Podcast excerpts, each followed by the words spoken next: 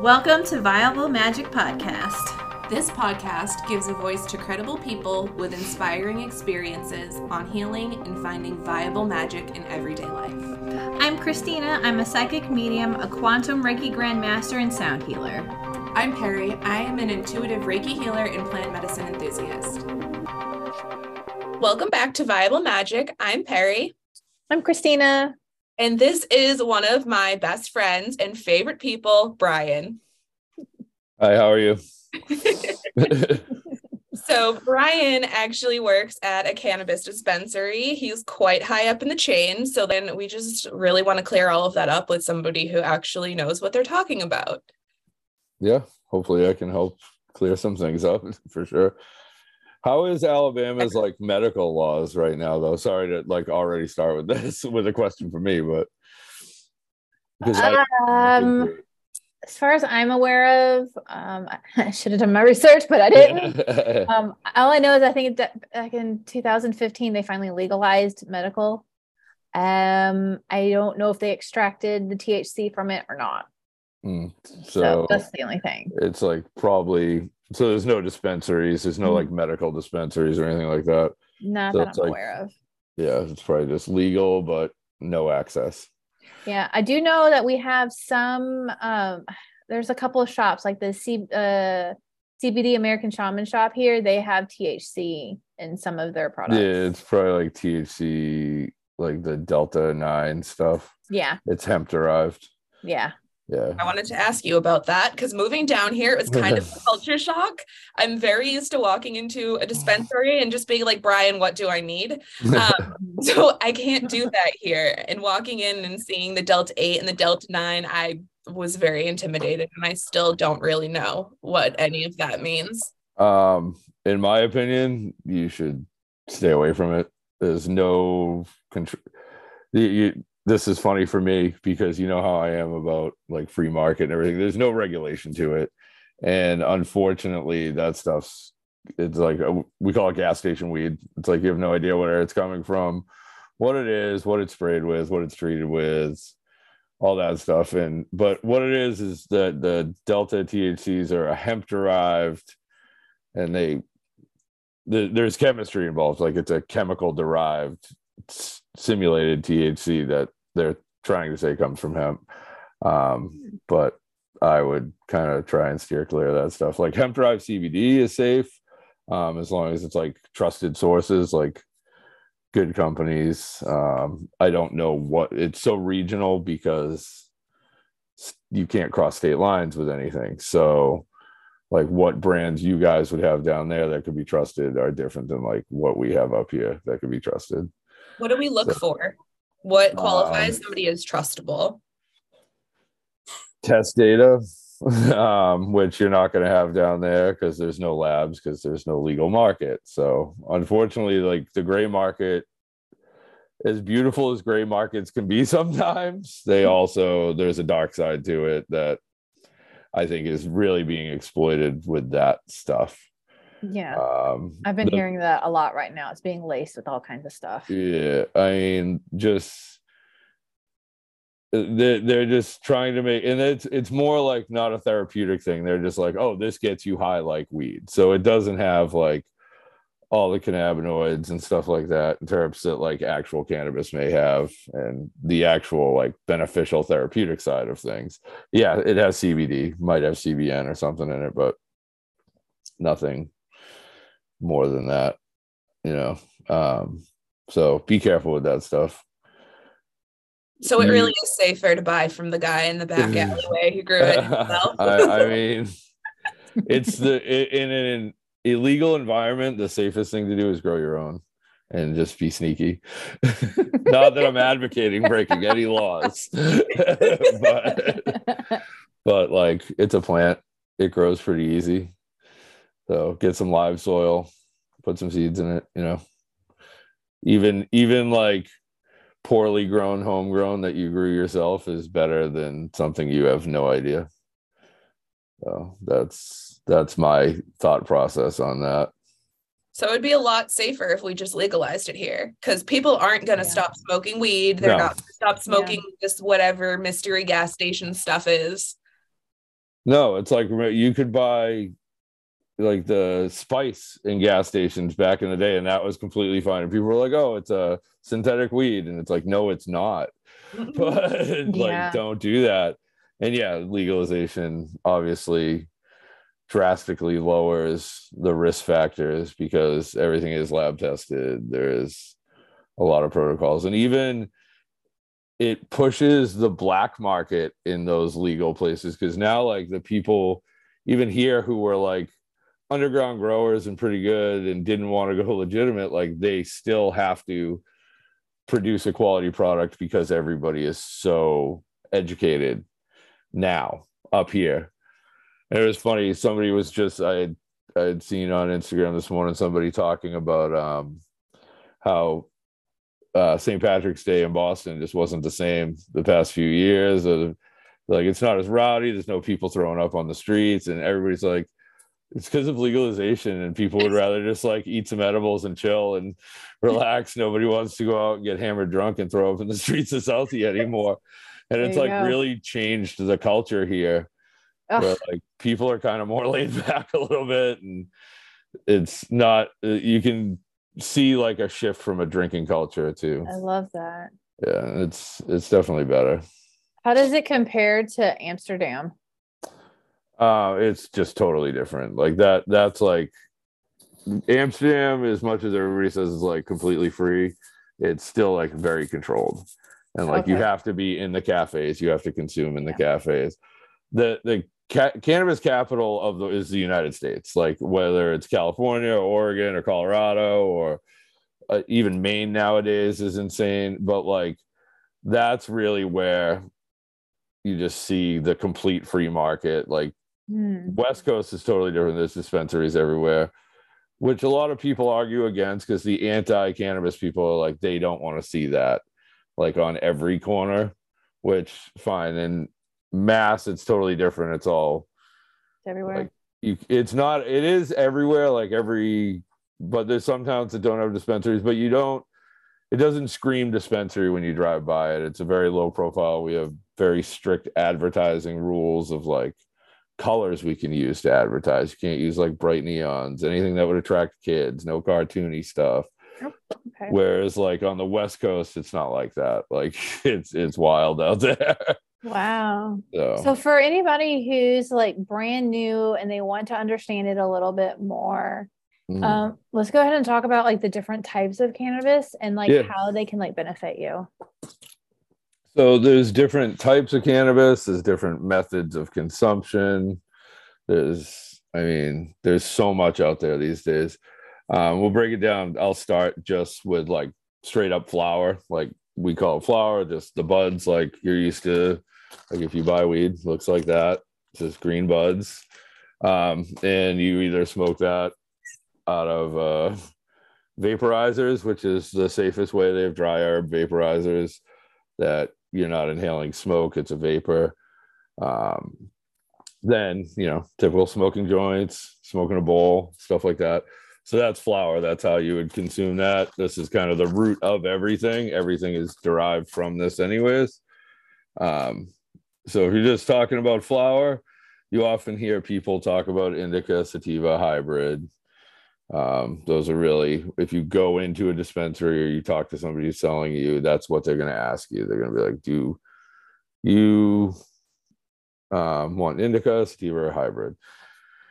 So what's um, the difference between the two? Um, so this is where there is so much there's so I I am of the school that like it's being advertised wrong and we shouldn't even be asking people that question. Um, but it'll just get really confusing if I get into that. So we're gonna go on the basics. The true difference is the shape of the leaves. Um, indicas have a broad leaf, sativas have a narrow leaf. The way the industry speaks of it is an indica is generally more sedating. Sativas are more uplifting, um, and a hybrid is somewhere in between. Um, what causes it to do that is the terpenes in each plant itself. That is truly what designates it an indica or sativa these days. So, so what's every, a terpene? Yeah, I'm going to explain that. So every single plant has terpenes in it. That's what gives you the smell of lemons, the smell of like smells and tastes come from these oils called terpenes, and they're naturally produced in every plant. So that's why, like, some cannabis, if you smell it in the bag, you're like, oh my God, that smells like lemon or pine. That's the terpene that gives that smell. The terpene also gives a lot of the effect of the cannabis. So like stuff that's very lemony is um, limonene is the terpene name, and that's more uplifting generally. Um, pinene, same thing. Pinene has a very piney smell um, and is uplifting, but also like if you have anxiety issues, you should kind of, if it smells like pine, it's probably not great for you um, because it can elevate anxiety. Not for everybody, but for some people. Um, then there's like, so I could list all of them, but there's literally just, just so many different terpenes. There's the main ones in cannabis are like myrcene, linalool, caryophyllene, pinene, limonene, and a few others. And they all just give different effects. So the terpene kind of, that that's where this all gets confusing, and is why they're just like, do you need a sativa, an indica, or a hybrid? And we give you what has that terpene in it. So um, if it's a good bud tender, you know. So there is like, even in the industry, there's people who, you know, just sell what they like and they don't bother to educate themselves with everything. But if it's a good dispensary, all their employees should be pretty dialed in. That's why that, yeah. you was always my favorite, because you'd be like, this one is for the morning, this one's for at night, this yeah. one's for that day, this is if you get anxious. And I just was like, okay. And it, it gets a little bit easier. So like buying flower and concentrates can be intimidating for people. The edible market in the legal world has really started catering to people who, you know, you may not understand. So like this edible tells you it's like for bedtime, and it has C B N in it. It has, you know, because C B N really helps you stay asleep. That's one of the, I take C B N gummies every night before bed, and it keeps me asleep. It doesn't just put you to sleep, it keeps you asleep.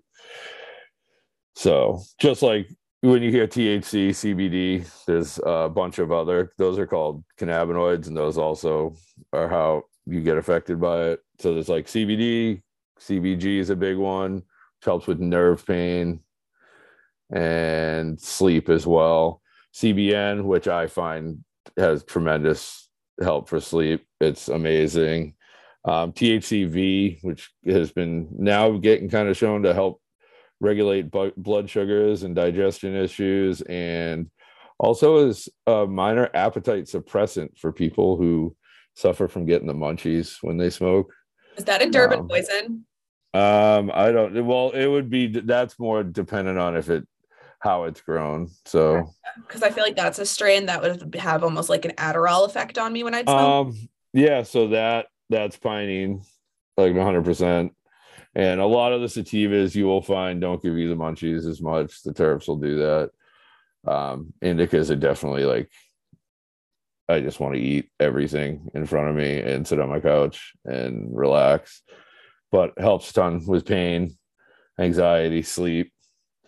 Um, whereas most sativas, you can just, you can get stuff done. You can work, you know, and it keeps you, kind of helps me a lot with like, I have severe A D H D, have my whole life.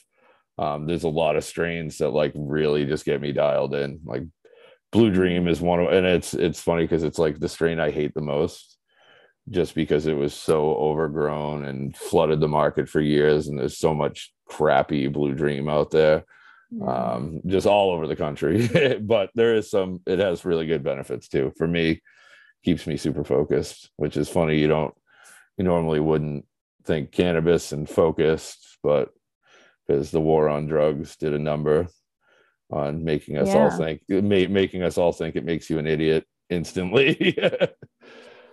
So, but like um there's one I actually was looking earlier because I knew I was going to talk to you guys. I gotta just try and uh where was it one oh yeah C B C, because I, I this was a new one. I've been seeing a lot of stuff getting C B C put in it, and um that's one they're talking about, like helps with memory. and like is actually shown to rebuild brain cells and stuff like that. So it's it's wow. interesting stuff. Um, you know, people with neurological disorders and everything like that, it's been helping pretty good with. So is that the um, one for um, epilepsy that I've been seeing? Um, yeah, C B, C B C, um, well, C B N is really good for that, as well as um, epilepsy. C B D for years was like, you had Charlotte's Web, which was mm-hmm. um, strain specifically developed for a, a young girl, essentially. And she was had I, I don't know all the numbers off the top of my head. There's actually a few documentaries about her and her parents and the struggle they went through because of not being legal and not having access. And then the parents almost getting arrested at some point for providing this syrup to their daughter. But she went from like having, it was a crazy amount of seizures, like seven or eight a day, to like years seizure free with just this.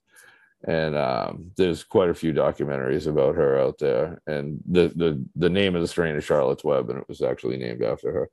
I have a friend who lived in Canada, and this was, I previously had worked in the defense industry in a different lifetime. Um, and I had known him then, and he, and I had always been a cannabis en- enthusiast and very outspoken about it, even in a world where I shouldn't have been. And like, people knew that like I was kind of the guy to go to to talk about that seriously. And um, he had a daughter, and she was having a ton of seizures, and we we got to talking about it, and I was like, oh, you're gonna try the Charlotte's Web. And he lived in Canada at the time, and it was prior to Canada's legalization, and like then it was right in the time period that it was going to legalize. And he ended up able to like get this, and it has helped his daughter tremendously. She she's doing amazing, and it's just it's actually really cool to see something like that. Um, and that was a uh, cannabis, like a a non-hemp derived, so it was actual cannabis, but the C B D is abst- extracted from that. I think I don't know if it's just in my head. The potency seems different to me. It it it has always worked. Like cannabis derived C B D has always worked better for me than like hemp derived. Um, so, and it's, they, they grew this strain so that it was very low T H C, very high C B D. So that like, it wouldn't get you high, because the T H C is the psychoactive chemical. The C B D is non-psychoactive, so it doesn't get you high. It's just anti-inflammatory and a whole lot of other things that I don't even feel like I'm educated enough to talk about. So, um, it's super helpful. The the problem I see is like, again, we've been talking for a few minutes here, and I'm throwing all these like C B D, C B G, terpenes, and all these things that like people just don't understand. And like, it's so confusing.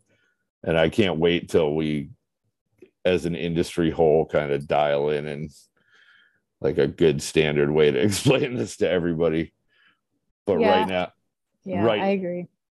Right now, the best thing, just read a ton and like write notes down. There's so much good um, info out there. Like Leafly is even really good. Like you can search by strain name, and it'll tell you the terpenes it should have. Like, so even if it isn't something that was lab tested, but you grew it at home and you knew like, I had seeds from this strain, I grew this, um, this is what it should be, you know, because th- Um, and then you'll know like what strain would be good for you, because that's the number one way, is like finding out what terp helps you, like works best for your body.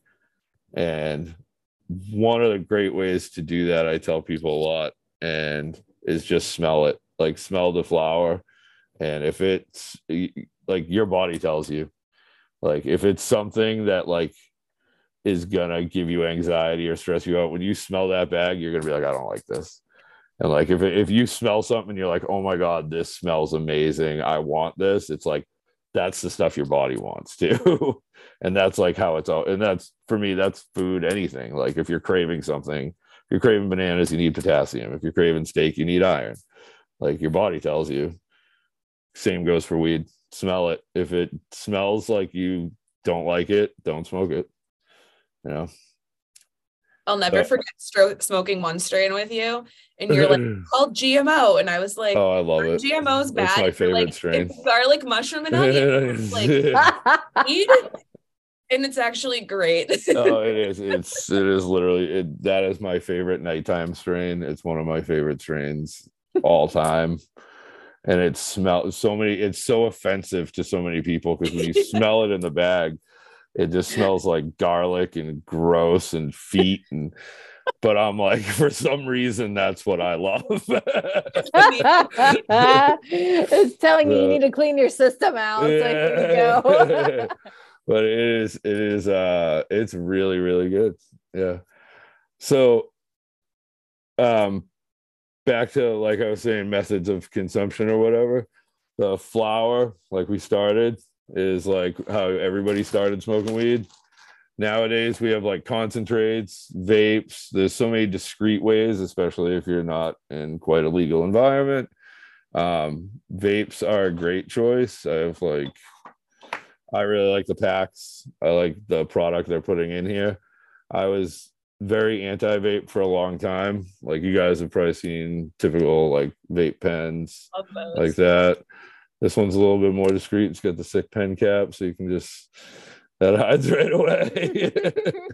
um, but I worry about these a lot, especially in illegal states, because there's a lot of black market cartridges out there that will come in boxes with real branding on them of real companies that are fake, and you don't know what's in these. Um, there has been some pretty terrible stuff put in vapes over the years.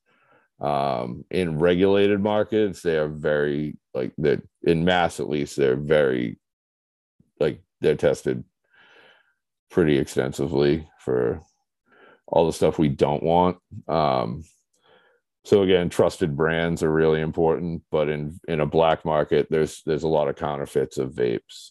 So you got to be really careful with that. Um, if it hurts and you're coughing all the time, there's probably something not great in it.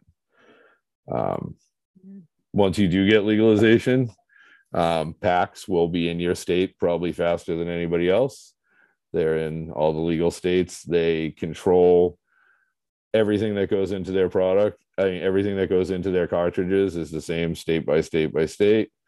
Um, they own it. They own, they source flour from the state because you can't cross state lines still. And then they make hash oil out of it and put it in their cartridges.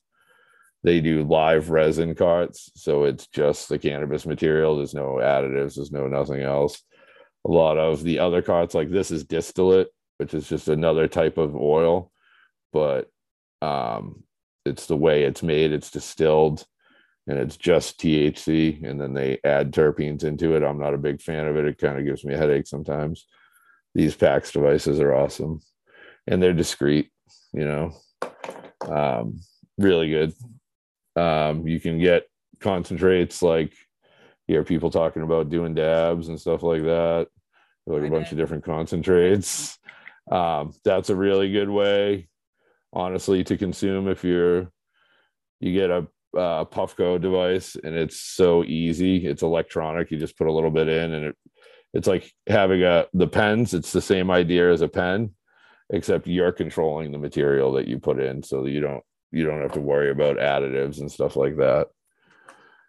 So that's my one big thing with the black market, is not knowing what is in everything, as awesome as it can be sometimes. Like I said, I, I'm not totally against gray market, black market, home growers. I actually, most of my favorite stuff nowadays is homegrown. So it's just, it just tastes better. It's grown with love. It really is. It, it really it's is. Different. It, it really does. I would know. I talk to my plants. You're happier. You talk to them for them and love them. Like in that, what is the show? Is it on Discovery Plus? I think uh, Growing Belushi. Oh, I haven't. I honestly, I haven't even watched it, which is, and everybody tells me I have to, and I'm like, I, I don't know. I, I I had this cop buddy, and he was like, I don't watch cops, and I'm like, I kind of get it now, like where I'm not. Um. But yeah, I, I will catch it. We had his ice cream for a little while in my yes, store. I remember. It was good. And, and he, he was actually, I was at NECAN this past weekend, which is Northeast Cannabis Convention. And he was actually there walking around for his brand. And Montel Williams was there. I don't know if you remember who he is. Oh, he my goodness. I have not heard that name. Montel long. Williams was there. He has a ton of products out right now because uh, he had M S and like found, that's like kind of why he went off T V and everything. And he kind of found cannabis to be like super helpful for him. And now he has his whole brand and his own line of edibles and flour and everything. So that's pretty cool. He was there. Saw a lot of really cool products there. There's, um, I don't drink, so I'm always, there's a lot of really good mocktail alternatives that came out. There was margaritas in a can that were absolutely delicious. I had the regular margarita, the watermelon margarita, and then they had like a pineapple habanero margarita. Ooh. And, huh?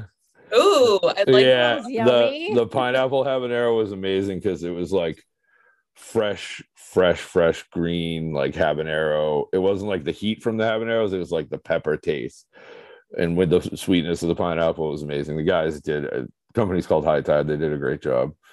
I can't wait till these are like on our shelves because they were they were really good.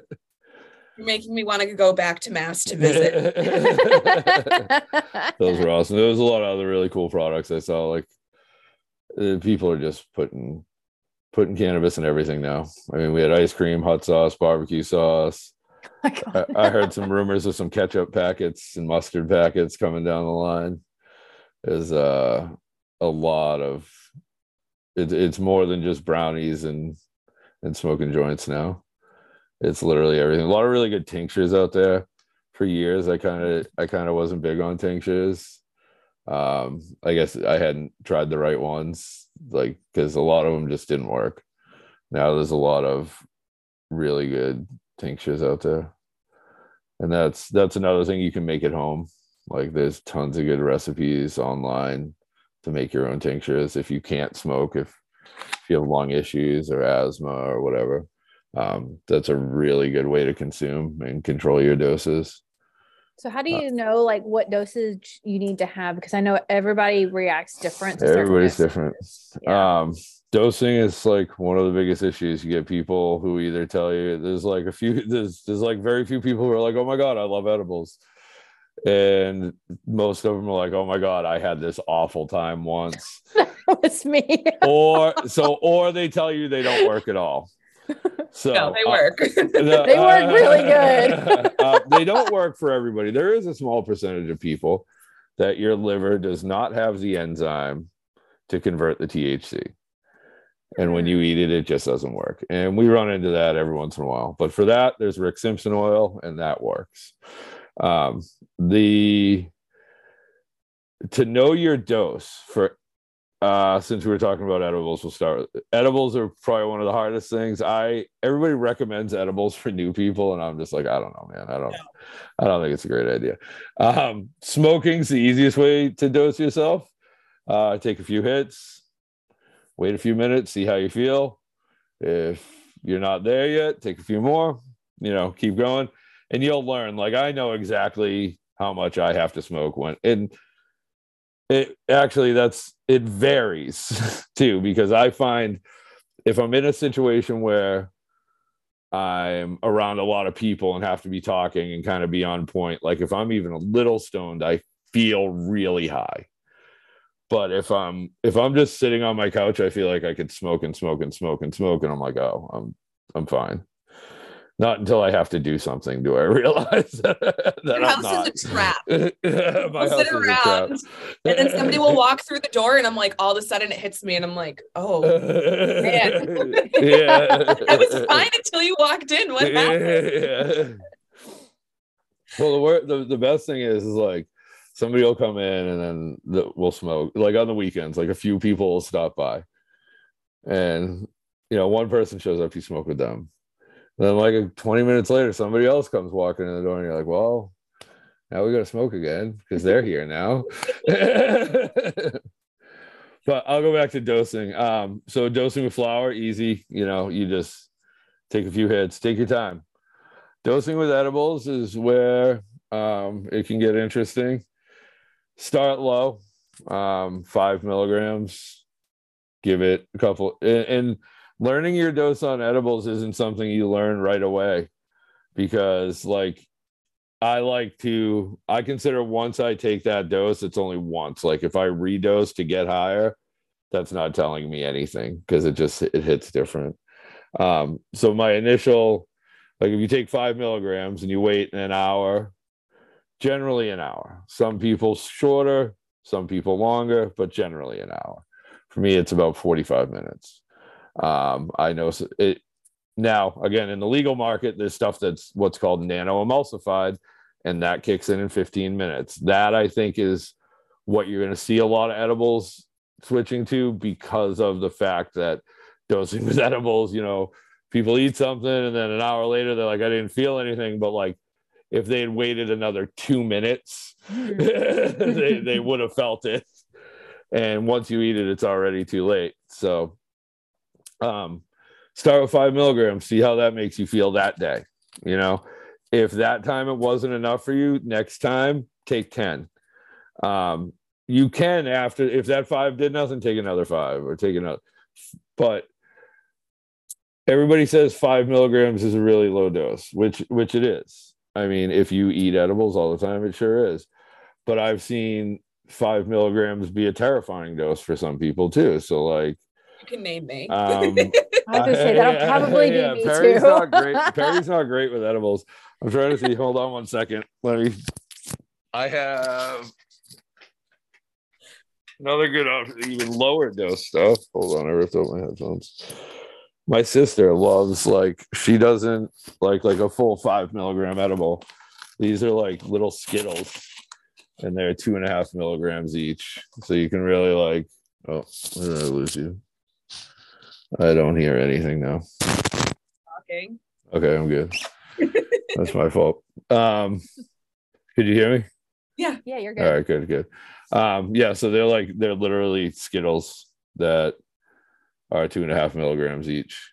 Um, anything, again, down there that you're getting right now is probably, you're going to see like in the black market is like a lot of sprayed edibles. Um, they buy regular candy. Then you mix um, concentrate distillate, like I said, that's in the vape pens, the same stuff that's in the vape pens. You mix that with isopropyl alcohol. Um, and so it's a liquid, and then they put it in like a paint sprayer, and they'll spray all the gummies with it. And then the isopropyl alcohol, it, it, there's, it, it's not like, it's not a dangerous, the isopropyl alcohol all evaporates off, and, or they'll use Everclear. A lot of people use that, like just pure alcohol that vaporizes off, and it leaves the distillate stuck to the edible. Mm-hmm. Um, that's like the way, it, it's the easiest way to do it. So that's what most black market edibles are. The only problem with it is you never really know the dose. Um, they buy that packaging. Everybody talks about like Wonka bars or the Stony Patch Kids. Those are all black market brands that is literally packaging you can buy online, and they make their own edibles and fill the packaging. So whatever's printed on that bag doesn't mean anything, because it's not the person who made it. It's not tested. Like I said, you don't know. They have a general idea, but it's not, it's not close. So on black market edibles, it's really hard to dose. Homemade edibles, there's a formula to like figure out how many milligrams are in everything. That's all really safe. But as I said, you always just start, start really low, and then just work your way up. Um, if it's too much and you start freaking out and having a panic attack, grab some peppercorns out of your pantry and start chewing on peppercorns. Um, also, C B D will get rid of the intrusive thoughts part. So, like, if you're ever spinning inside your own head because you've consumed too much T H C, um, ha- take a little. I, I keep some just like straight C B D gummies. Um, a lot of times we'll be out at events or whatever, and you're just you're consuming a lot. So even I get, you know, you start, I get home and I'm just sitting in bed and I'm like, oh man, thinking about stuff I did in third grade, you know, just like weirdo intrusive thoughts that I never have, you know? And uh, if you take like a couple C B D gummies, the C B D binds to the same receptors as the T H C, but kind of in a different spot. And it just mellows it all out. It gets rid of like the intrusive thoughts and you just pretty much fall asleep. Um, but chewing peppercorns also works really good because, um, again, I talked about terpenes earlier. Um, terpenes that help alleviate anxiety are found in peppercorns, are the same that are found in like, can- like you'll smell some cannabis that is like, smells very um, like pepper. And that those are strains that'll alleviate anxiety. Like if it smells like pepper in the bag, it's going to help with your anxiety. So on the same note, chew some peppercorns. Good to know. That was so fascinating. Yeah. I had no idea. I wish yeah. I would have known that the last time I had some. um, also, if you're like too high, drink a milkshake. That helps. Um, just the fat, for some reason, just kind of mellows it out a little bit. Um, so that's if you dose too much. The only thing that's really hard to figure out your dosing with is edibles. Um, and like I said, just low and slow, start out easy. You may not get high the first time, but it's way better than the alternative. Um, and also like if you kind of have a gauge of knowing what being stoned feels like, I think some people think it's going to be, depending on their age too, because like people who were like hardcore grew up in the eighties drug war being told that like, like seeing these commercials with like people laying on the ground and him being like, he smoked marijuana. It's like, it's not like that. So they have like, their expectation is really high for how messed up you're going to feel. So they're like, they get like this little relaxed feeling and they're like, oh, that's not it. I just need to keep going. When you didn't, you were there. That's it. It's not this, it's not this crazy thing. So like I, like alcohol makes me feel more messed up. So, yeah. And it, if they're chasing that, they're not, you're not going to have a good time. Mm-mm. No, it's totally different for sure. Mm. Very much so. I picture the commercials of people just like melted into the couch and the dogs just sitting at them, pouting, sitting there staring yeah. and pouting. And they're like, this is what marijuana does to your life. I remember that commercial and I was like, dude, I hope so. I like, that guy, that guy looks comfy. no, no. Um, it, it was a weird time. It, it's so funny how quickly society switched too, because it was a weird. And now I work with a lot of kids who are like twenty-one to twenty-three and they just have like no fear of, they're like, it's just weed. Like it's not illegal. And I'm still like, oh man, I got, I got weed in my car. I got to get home. You know, cause like if I get pulled over and they're like, what? Cause they never, there was no repercussions in their whole, like growing up, it was never illegal in mass for them. So, cause our medical was, uh, God, that was ten, fifteen years. Yeah. ten years ago, probably medical.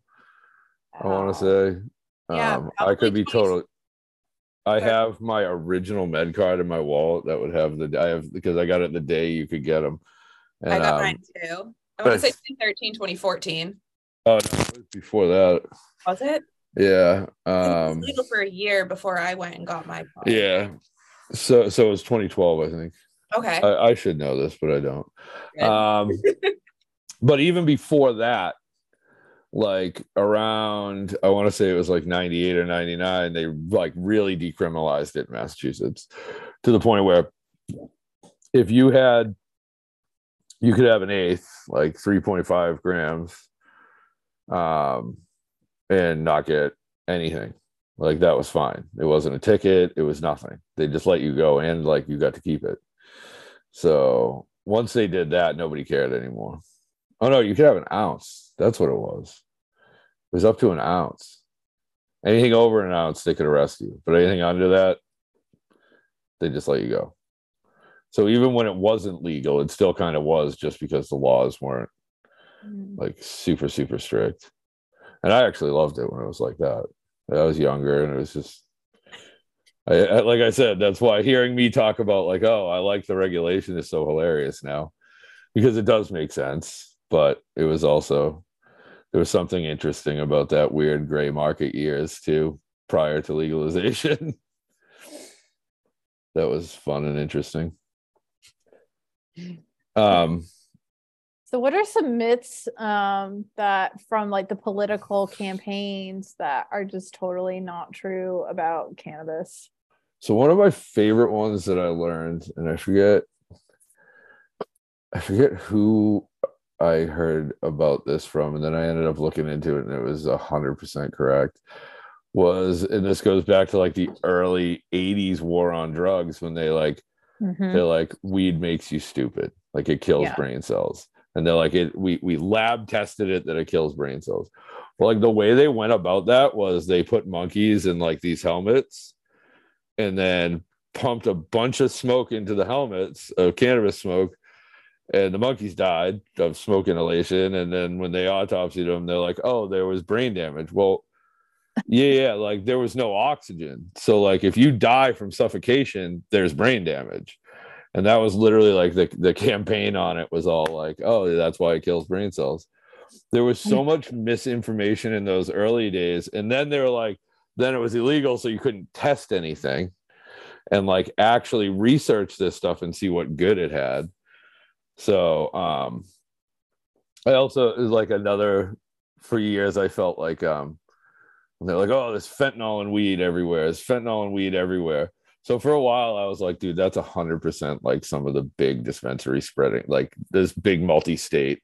Because just like every other business, there's like the Budweisers of, and they have their lobbyists and they do all their things, you know? And I was like, that's got to be something like that.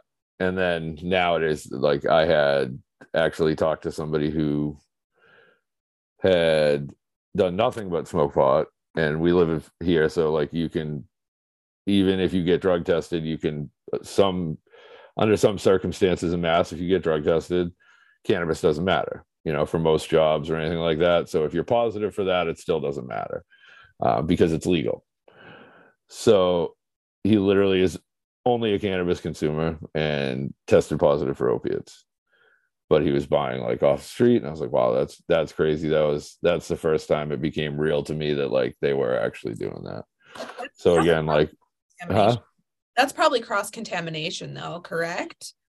Cause like what type Who, of sick fuckers I mean, it would have, it would have to be like, what, well, cause like you're thinking about like dudes who sell flour, like who sell flower like we knew that like were connoisseurs and loved it, like the the the gray market black market people we knew were different, because like you you knew them from me. These guys were like weed guys. Yeah, they, they, uh, they weren't like, they weren't drug dealers. Right, right. So there's like, like a huge difference. You gotta find yourself a weed guy or lady that is like they're passionate about it, even if you're, but that's the one piece of black market advice I'll give you. Find like somebody who just loves it so much that that's all they talk about, you know, like Pineapple Express, that character, that dude who's like, just come sit and, and smoke this and try this and try this, that they like really really love it. They ain't messing, they're not messing around with the plant because they care too much about it. So that's that's how you that's how you find a good product down there. Off topic, but on topic. You remember telling me what your, you were trying to describe your personal fashion sense. Do you rem- remember telling me what that was? I have no, no, I don't. You were like, my personal. Oh, oh no. Yes, it was great, and I'll never forget it. You're like, I want somebody to get off a plane and know not a single soul and be able to look around, oh, yes. look at me, and be like, that guy smokes good weed. That was, that's that's, how you describe that's your personal fashion sense. That's the guy right there. That's the guy I need to talk to. Have you caved um, about Crocs yet? No, uh, dude, listen, Crocs are the worst. Uh, Mikey and Mandy actually got me a pair of Crocs because of how much I bad talked them. And I said, I use them when I'm out, when me and Mike are out fishing and we take the boat out. for loading and unloading the boat at the dock when I got to get in the water, it's great. But anything else, absolute trash. And I have like super sensory issues with my feet, and the little nubs on the bottom drive my feet insane. Never mind the fact that they're ugly as sin and probably the most ridiculous. And you know what else I don't like about them? It's like, P C, you got me started. This is your fault. People who are people who like wear Crocs make it their friggin' personality. Like, you, you did you get Crocs yet? How come? And they get offended when you don't like Crocs. Everybody who they're like, what, you don't like Crocs? I'm like, no. They're like, what's wrong with you? I'm like, I'm sorry. I, you have I just to find the, the right one that works for you, because I have Crocs, but they don't look like Crocs. And everybody's like, no, those aren't Crocs. And I'm like, yes, they are. And they're comfortable and they're cute. My so, Crocs are traditional and they have hemp leaves all over them. And they're the only pair I'll probably ever own. So um, one of the kids at work has like uh, the Yeezy Croc thing. And it's it's hilarious to me, because I was a sneakerhead. Like, I loved, I collected shoes. I thought, I love Nike too. And I love, I understand the high-end sneaker collecting, even though some people don't. Like, think it's ridiculous. I get it. But this kid shows up in those. I'm like, bro, those are eight hundred dollar Crocs that are uglier than Crocs somehow. I'm like, I just don't, uh, I, you like, it's like alien spaceship feet.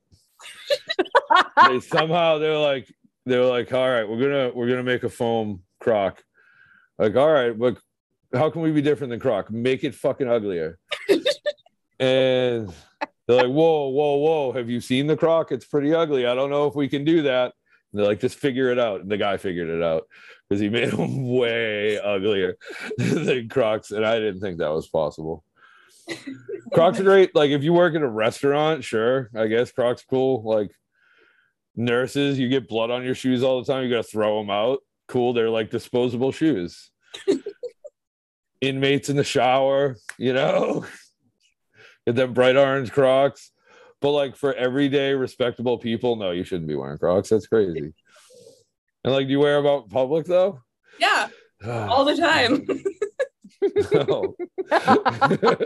Usually with high socks too. So, so even oh yeah, you did that a few days ago. I commit to the ugly. If I'm gonna do ugly, I have to like just. I mean, listen, you do. I'm not gonna judge anybody for what they want to wear and what makes them happy, but but don't, the the problem, like I said, the problem I have with Crocs is you Croc wearers trying to force them on me when I want nothing to do with the Crocs. Join our cult. Even when I go out on the boat, I wear other shoes to the boat dock and like put my Crocs on to load the boat and go out on the boat. And then right when we're off the boat again, the Crocs are off. And like, because if we have to like go get food afterwards or something, I'm not going in a store with those on. That's crazy. No. You know, unless no. I'm going to that, the, that twenty-four hour random Walmart at like two a.m. The Cumbies down the street from where you used to live. Oh, they, also they've seen me in some places. They've seen me at my worst, and and not not yeah, just not doing great. They've also seen me doing fantastic.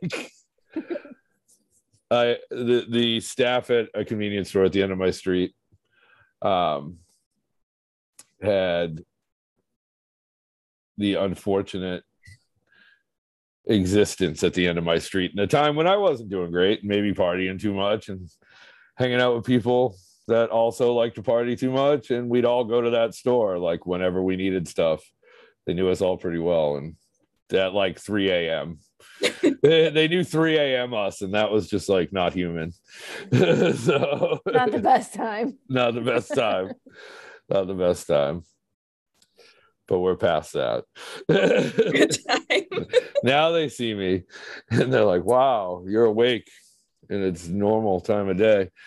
Like, yeah, you know, going to work. It's funny how much of like a different like, lifetime that was. Because I saw one of our old, one of our friends from back in those days, and um, and I was with somebody from work, and I was like, so they they know like a totally different guy. Yeah.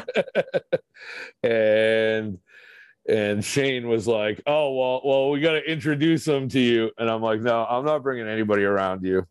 He's like, no, they need to hear stories. I'm like, no, they don't. They do not. No, I've, I've, my new friends here, like Christina, I'll talk about things. I've got other friends here. Nobody can picture it. And I'm just like, thank you. Listen, Terry, nobody could picture it when you were hanging out.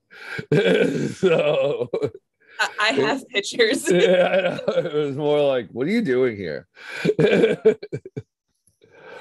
Oh, good times, good times.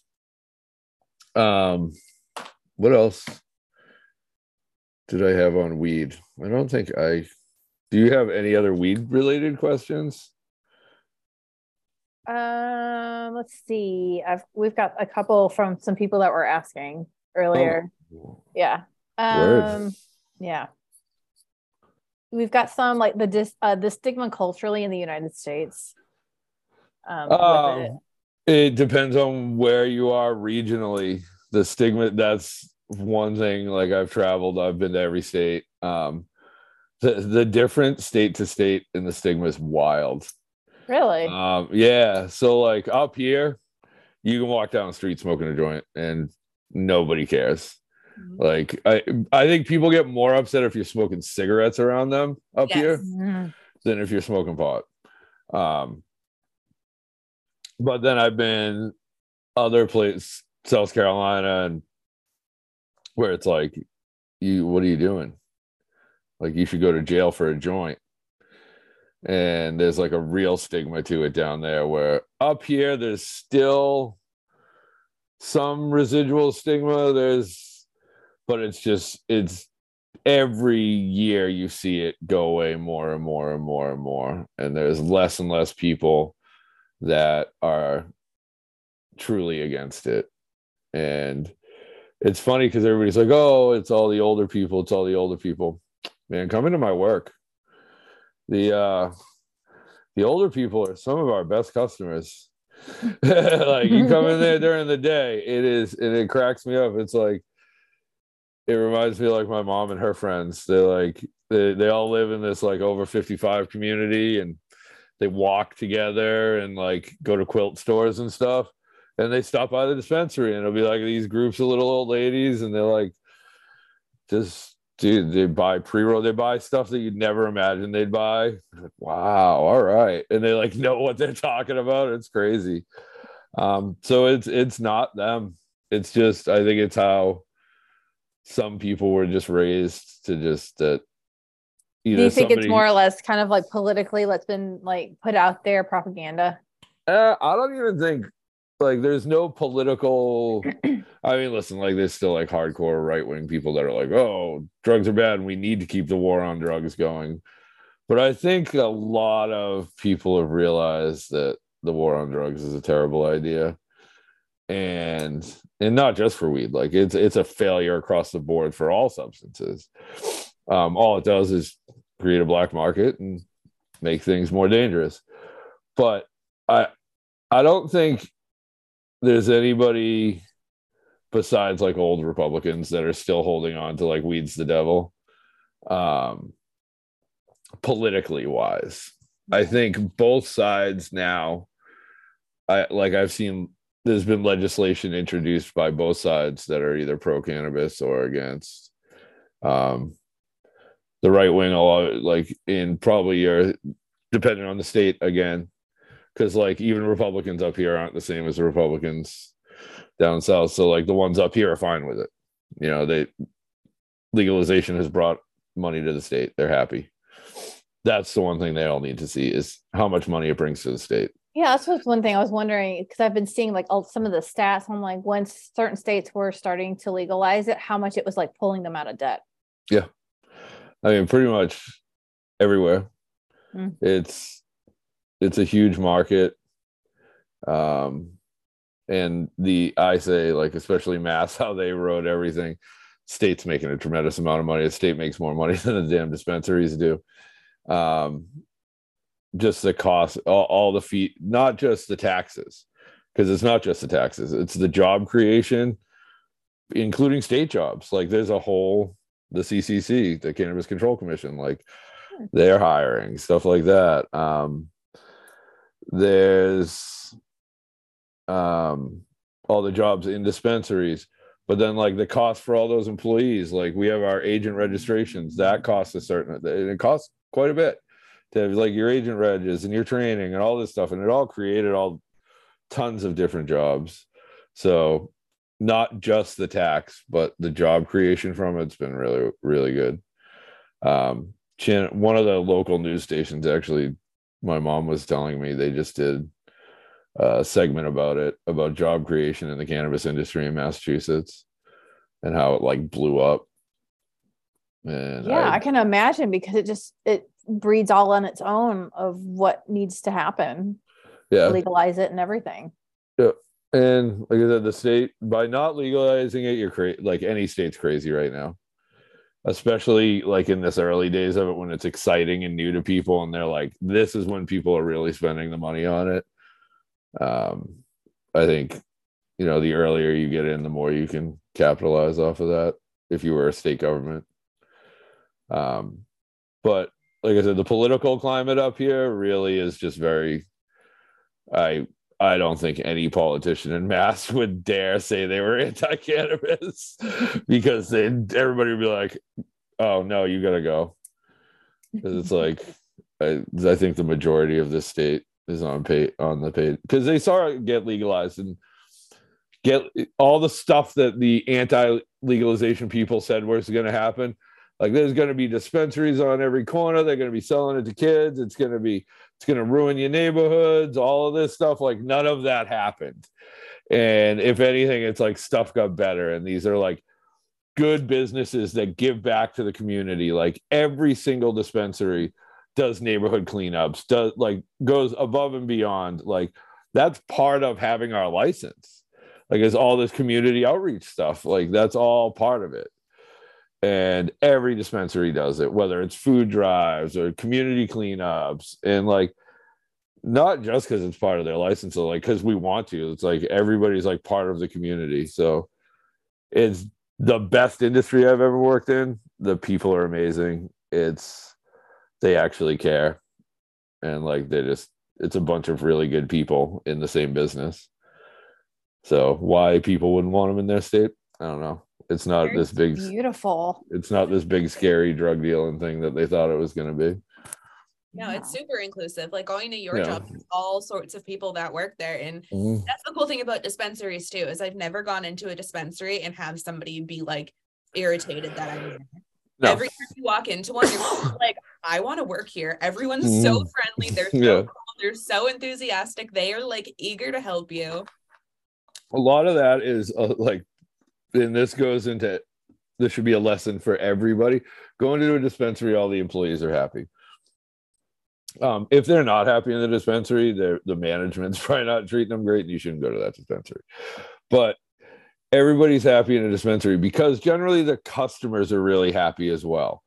So it's easy to be very happy towards your customers when they're super happy to be in there.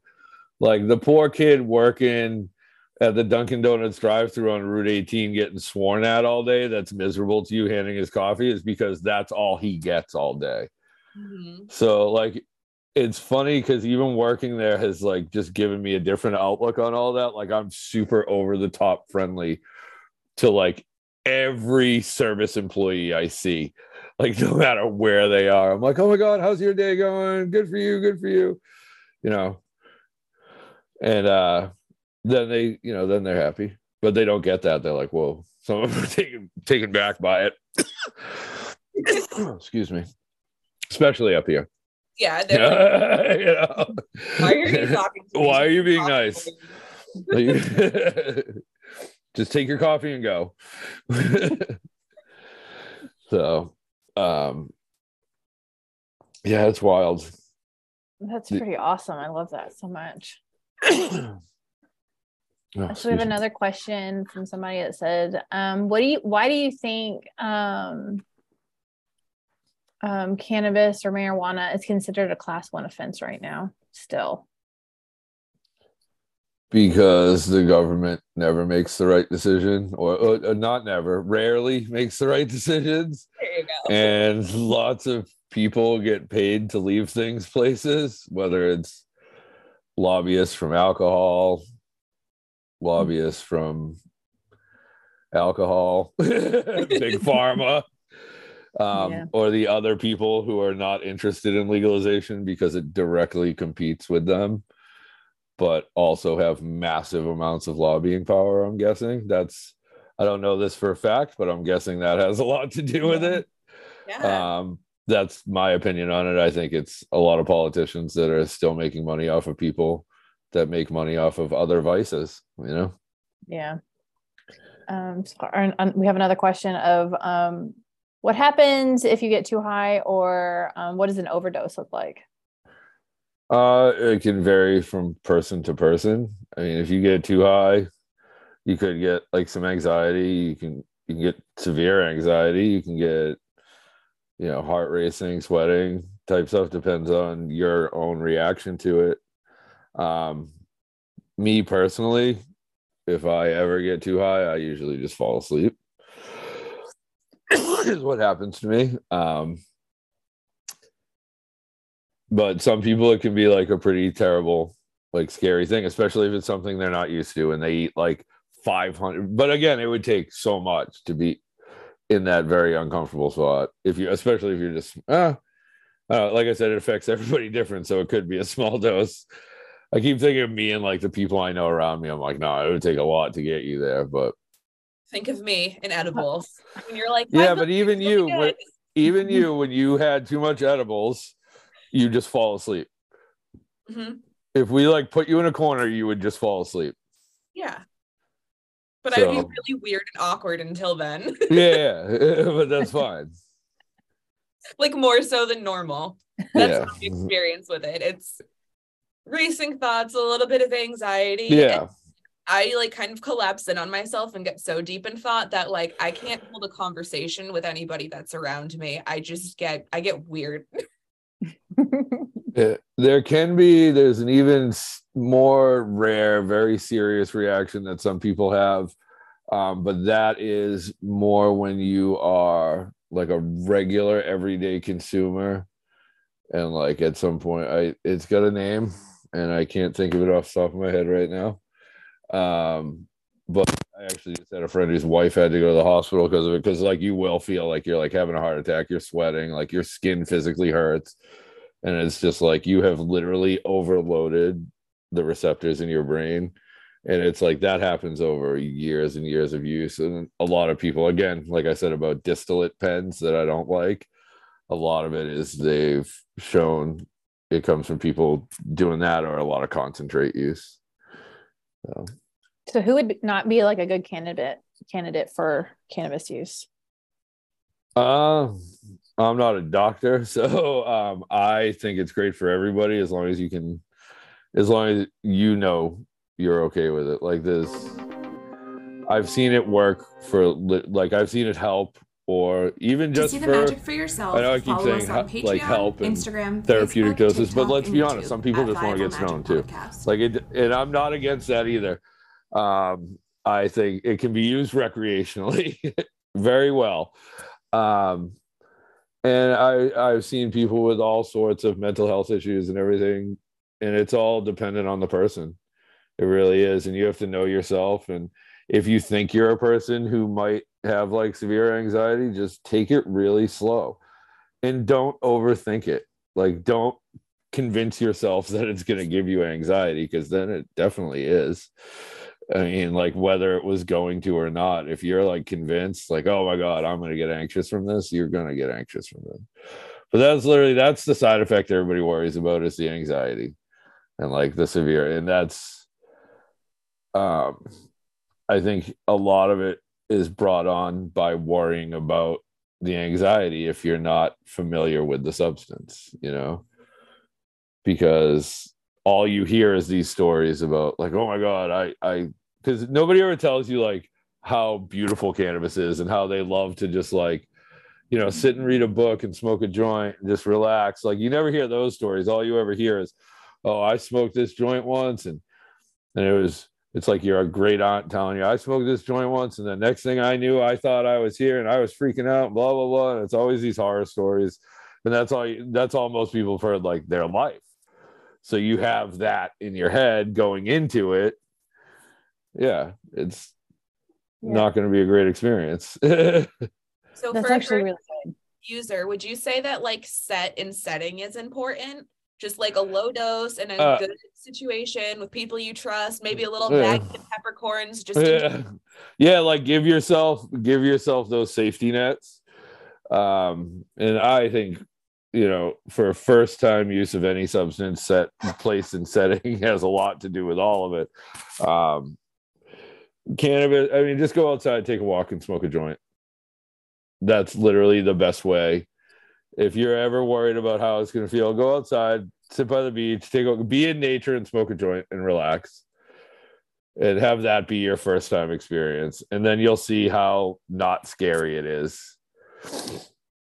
And like, be somewhere that, you know, you're, you're good, you know, and that you don't have to worry about anything. Like make it so any of those irrational fears you may get just aren't existent, you know? So like just set it up so you're good. And do you feel like there's any type of addiction associated with this or escapism? Um yeah, I mean obviously there's no physical addiction, but anything that's like part of your routine is an addiction. I, I whether it's running, whether it's drinking coffee, whether it's doing your makeup every day, like you know, it's all anything that's part of your routine can be considered an addiction. Sure. Um, can now being somebody who has gone through real addiction, like some, like, you know, some pretty aggressive stuff. Um, I, I laugh at calling it an addiction because everybody's like, yeah, well, you smoke every day. And I'm like, yeah, but I don't have to. And I regularly go like, and I go, I, I don't smoke all. It's not like everybody's like, oh, you work in the cannabis industry. You guys are smoking all day. No, no, no, no. This is a real business. And like there is, and if anything, it's more serious and you have to be on point. You're not consuming at work. That's not a thing. Because we're like, you know, we can't consume on property anyways. You know, it's not like you can just walk around a dispensary smoking a joint. Um, And it's like, there's a lot of rules and regulations and everything has to be very on point. We have to really be paying attention to that. So, um, and then people are like, well, you smoke every day. Well, yeah, I do. I'm like, but again, I don't have to, I choose to, because it makes my life considerably better in, in many, many ways, you know, and, and it makes, and I do it for everybody else, you know? Because if I don't, I'll start telling everybody how I really feel, and then and then feelings get hurt.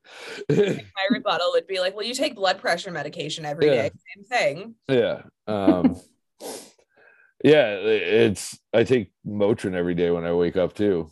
Like, I have a harder time not taking Motrin than I, because I'm like, oh, my God, if I don't take that, I, later this day, my back's going to kill. You know? So it's... uh. And like I said, I've, you know, been through recovery, alcohol and opiates and a couple other things over the years and in my very past. And uh, if anything, cannabis always helped me because it was like, it, it still does give you that escape. You do. And I think humans as a whole, whether it's the high you get from running, I wish I had one of those healthy vices. Like I wish running was my thing. You know, but like that's not for everybody. Some people don't get high from running.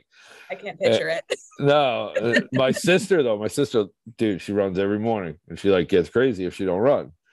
So, um, I just, I, I, I'm not gonna give it up, and it's helped me through, like I said, a lot of. If it wasn't for that, so uh, Perry knows I had uh, Fusion L five S one. In my back, I have degenerative disc disorder, and But for the years prior to actually finding a surgeon who would operate on it, I had some doctors who were like, yeah, it's in our, like, it's in a weird situation. We're not operating on it. You're just going to be, this was in the days of let's give perk thirties to everybody. And um, they were like, you're going to be on these for the rest of your life. They're like, that, there's no surgery that can fix this. There's no nothing. So I was on like very high dose opiates for years and years and years. And I was like, I hate this. I want to stop. I stopped cold turkey, like train spotting, like quitting opiates. It was awful. It was a, and it was terrible, but I'm glad I did it that way. But the only thing that got me through that was cannabis. Like that saved me, because for the pain and everything that I was still experiencing, because I was bone on bone in my back, you know? So, and then I found a really good surgeon finally, and he, he fixed it right up. And, you know, that was over ten years ago. Um, and like, I've never needed pain meds ever since then. So that was really good. And, but again, that, like, if it wasn't for cannabis being like medically legal in Massachusetts at the time, I wouldn't have had access to stuff like R S O, which is Rick Simpson oil. It's a very, very strong concentrate, and it's like one of the best for most medical, like they they use it for cancer, um end of life stuff. It like really, it's very strong, but it's a full plant extract. So there's so much in the cannabis plant that we don't even know about yet. But when you extract it for, like, if you talked about Alabama, like if they're going to make a pill, that I am totally against, because T H C is not what is giving you all the medical benefits of cannabis. T H C is what gets you high. And doctors and pharmaceutical, like pharmaceutical companies are like, we got to make T H C pills, and that's what'll be medically legal. Well, it's it's useless. Like, what? I don't need that. I need, you're going to hear the words full spectrum. I need it full spectrum. Everything that the plant has to offer in it. All these extracts, like I keep talking distillate, because that's just like a T H C extract. So like that doesn't have all the other stuff that the plant has. Um, Rick Simpson oil was um, made.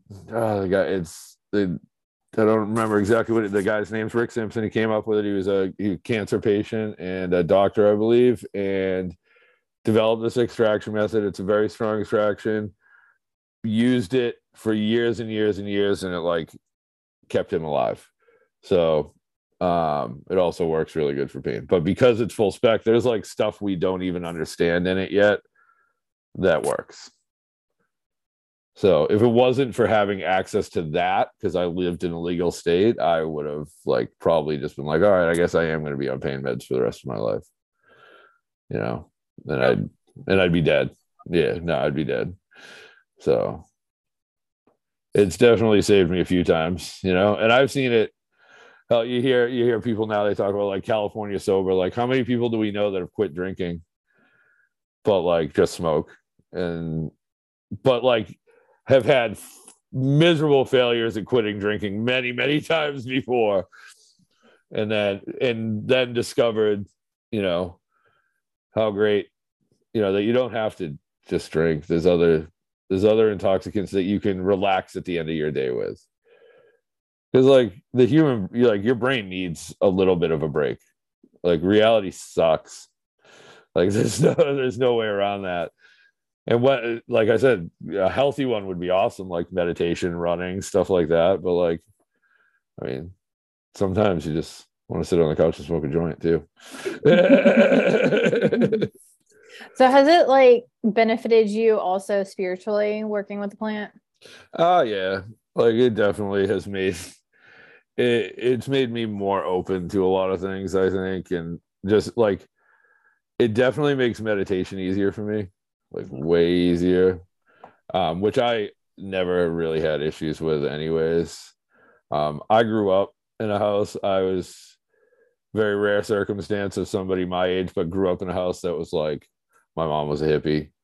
Like they're sage in the house when I was ten years old. So like, uh, I've always been pretty open-minded on everything, and just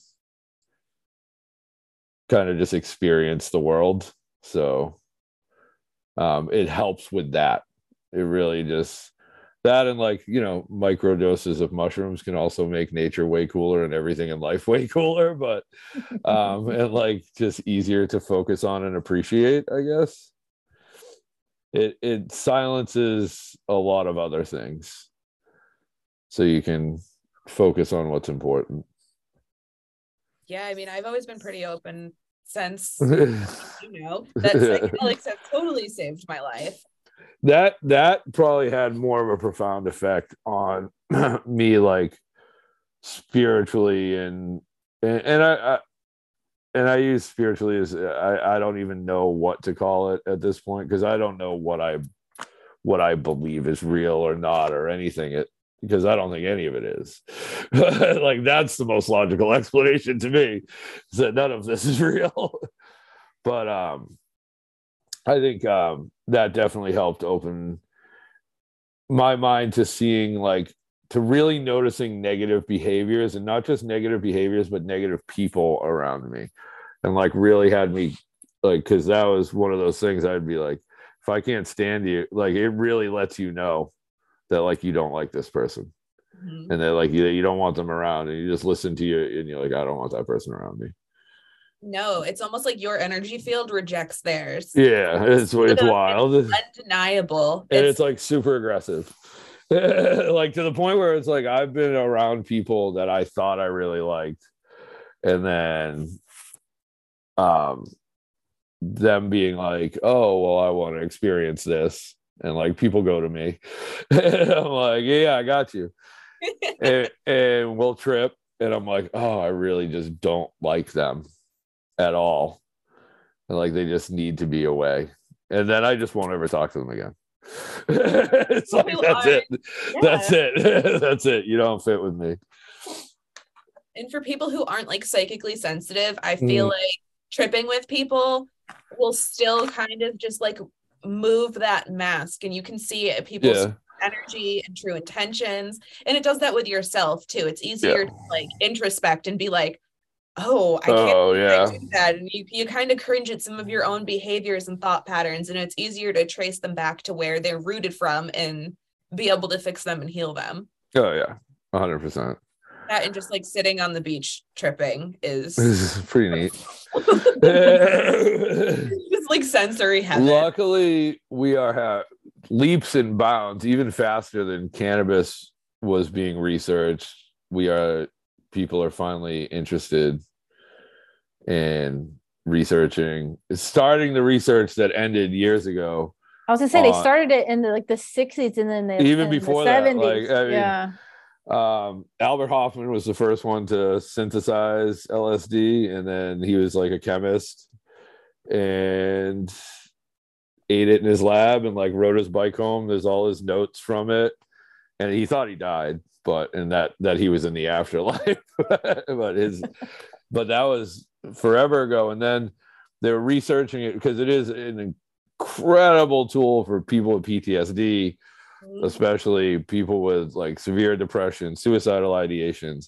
Like they just completely, because of the war on drugs, halted all of this research on stuff that could be really helpful for society.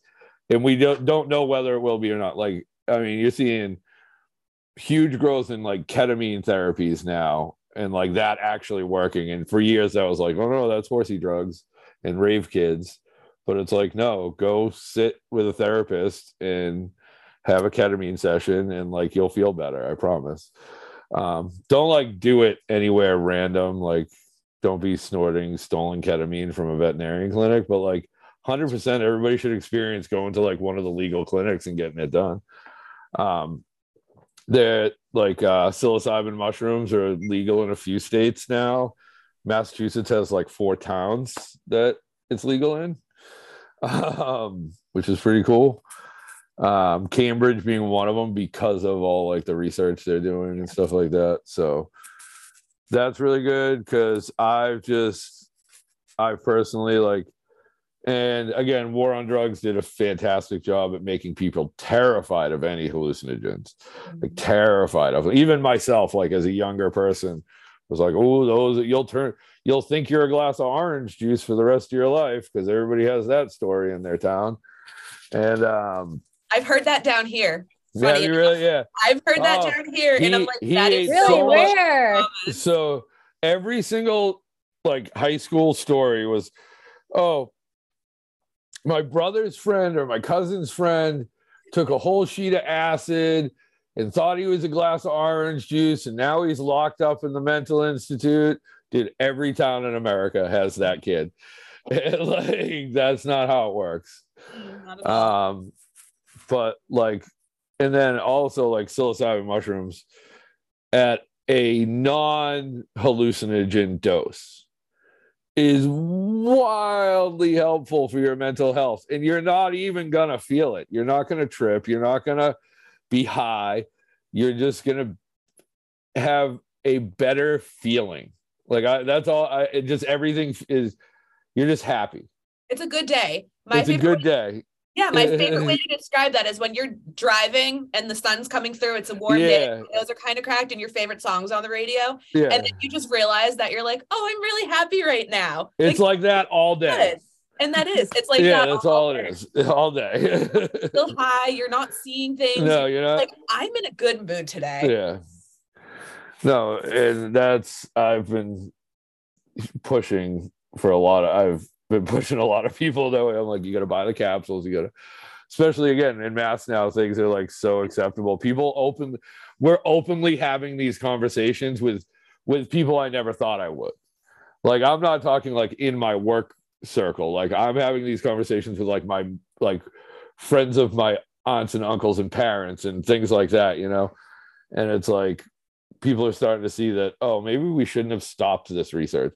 That's not to say that we should be out, that everybody should be out there tripping, no. But like, we should definitely figure out if there's something there, you know, that can help people instead of just ignoring it because the government says it's bad.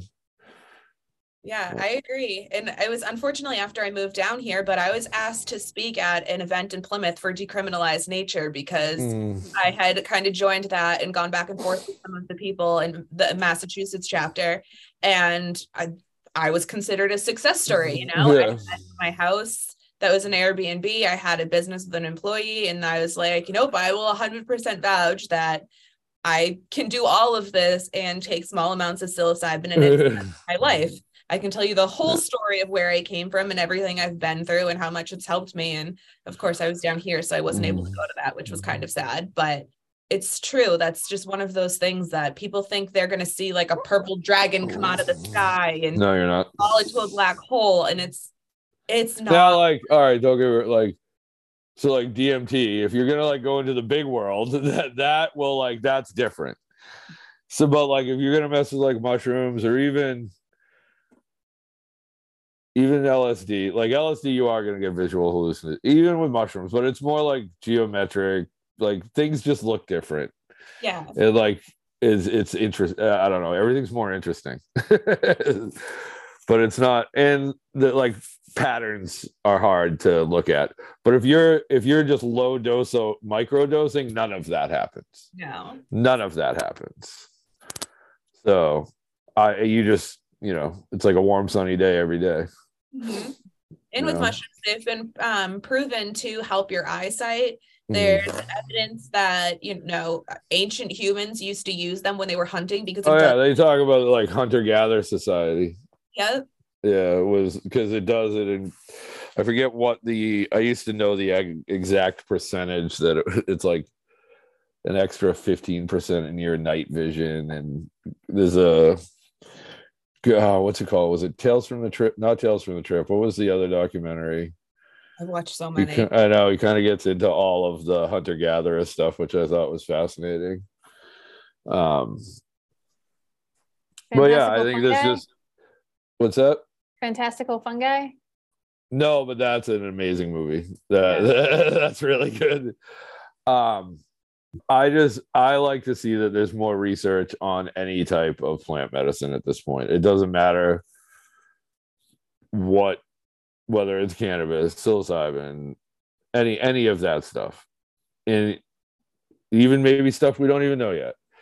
But like to stop the research because of laws that are just there for like very outdated reasons is absolutely ridiculous, in my opinion. I just, I was promised a TED Talk. Let's... A TED Talk. uh, I can't be put a... Brian, I kind of went on a few minor rants, though. No, they're good. I haven't seen you in so long. A few is not enough. I know. Um, oh, dude, I had.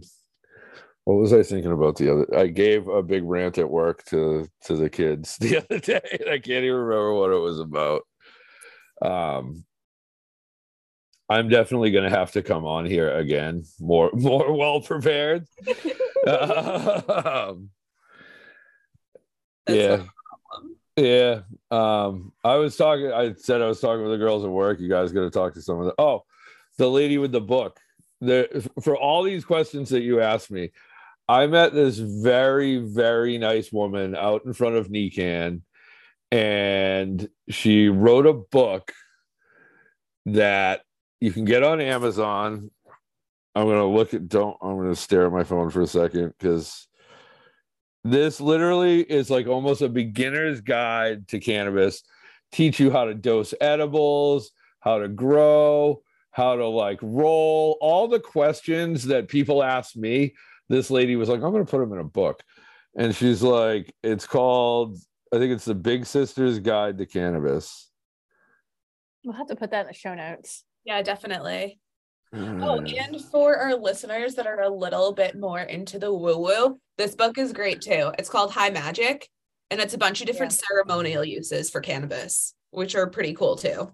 Yeah, there's another book too um, that I uh, recently just finished too. Let me look it up real quick. Yeah, it's Cannabis, it's, A know. Big Sister's Guide, Anna Mae Mead and Mary Mead.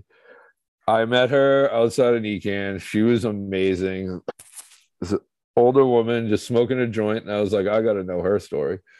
So, so we were talking out front, and she she showed me the book, and I'm like, I got I got to order one and read it. And I said, I'm honestly probably going to order ten of them and just give it out as gifts to people who ask me a lot of questions, because I think it answers a lot of the things that like you that in a very simple way. Like, I tend to overcomplicate everything because my brain's really scattered and I, like, understand it. So I, like, I'm not great at describing it in a simple way. This lady seems like she was pretty dialed in on that.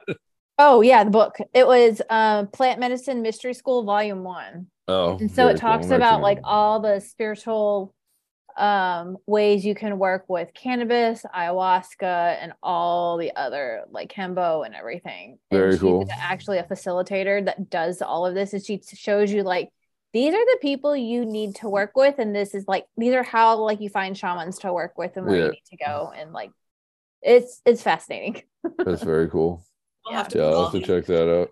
Yeah. yeah. That's a really good one. So yeah, we'll make no, sure we have read, all of so. this in our show notes too. Yeah, definitely. So everybody can look it up. Yeah, I love reading, especially stuff like that. Um, I haven't gotten into anything good lately, so I'll definitely check that one out. Highly recommend it. So, um, Perry said you're gonna do a TED Talk, so we want to hear your TED Talk about yeah, your previous lifetime. All right, so so all right, so we'll do. Um, Do you want to take a break real Get, quick and then we'll come back? Yeah, that would be awesome. Okay, let's go ahead and take a break real quick. Yeah. To see the magic for yourself, follow us on Patreon, Instagram, Facebook, TikTok, and YouTube at Viable Magic Podcast.